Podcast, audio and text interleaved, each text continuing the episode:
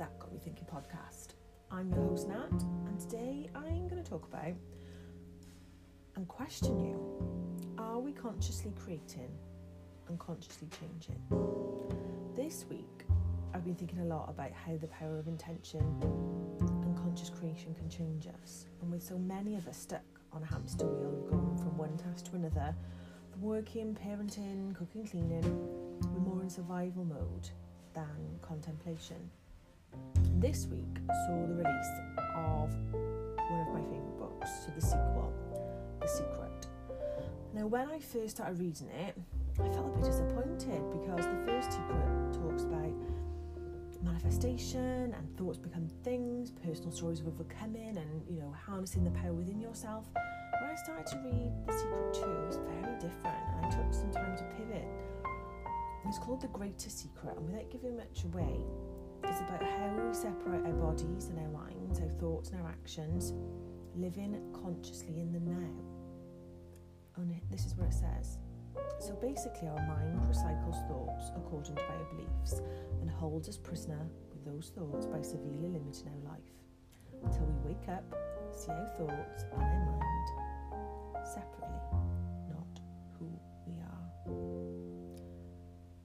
And the book focuses on the premise of the soul and our deep knowing of our path and understanding how our thoughts and our biases keep us safe and comfortable, which really got me thinking about how little time we take to consciously choose and consider what we want, what we need in our lives, because we are very much based on smaller picture thinking.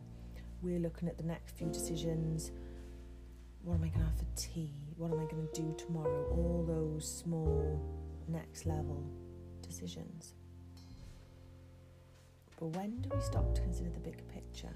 And as someone told me this analogy, sometimes we have to be on the balcony overlooking everything, not on the dance floor being part of it, if we want to get a sense of what's going on.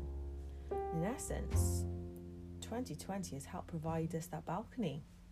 And for some people, that's a really difficult place to be. It forces us to see things that we've been willfully blind to. We've been happy stuck in the survival mode and moaning about it. That's how we've brought, been brought up sometimes, and we can't consider or see what we don't know because our possibilities are limited with our dance floor overview. It forces us to face all those things that we're not happy with. It forces us to make decisions and change our life. Awareness is key, and a teacher that I love to listen to, and I'm currently doing his insights course, is Peter Crone. And I was listening to him the other night, and he was talking about pain and suffering and how they're inevitable for the human condition. But he also says that although suffering is irreversible, it's also a choice. It's often when we get so fed up with a situation or a circumstance that we feel we have no choice but to try a different route. We subconsciously suffer until we can take no more, and then we decide to make a change. Change and consciousness is a big part of the work I do, because we all have that teachable and life-changing moment. It's usually defined by an event, a diagnosis, a divorce, bankruptcy, fill in the blank for yourself. But our willingness to change suddenly is because of our uncomfortable pattern to stay the same. We've got no plan B, so we're ready to proceed. We started to consider our options. We're on the balcony looking bigger, and then we think of things we might never have considered before. We're exploring that consciousness, and we see that indeed we are more powerful than we know. We start sleeping through life out of survival mode to create. And ask yourself this question: where are you on this timeline? Are you asleep, dreaming, comfortable, contemplating change, balcony view, or actively creating change momentum in your life?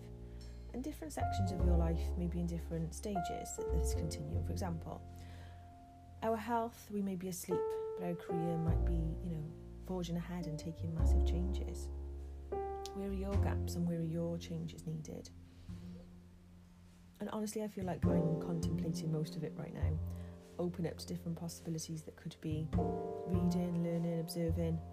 But I know I can get really stuck in this place too, and I need to focus to activate. And we might all be on different levels. For someone who's severely overweight, maybe action could be drinking more water and lowering calories.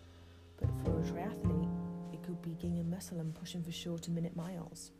Don't judge yourself by someone else's ruler, but ask yourself, is this where I want to be? Is it actively bringing me closer to where I want to go? Actively, consciously creating change in our own lives. And I've got a quote from a book I'm reading called High Magic, and it's something I've been considering, and I'll share it with you.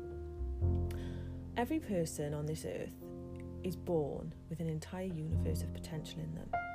Most people never cultivate the seeds of that potential, so the seeds go to waste, and the people go through life wondering what went wrong, or blaming the world for everyone and everything that did go wrong. I wonder if any of this can resonate with you. Let me know. We have a great week. Speak to you next. Bye.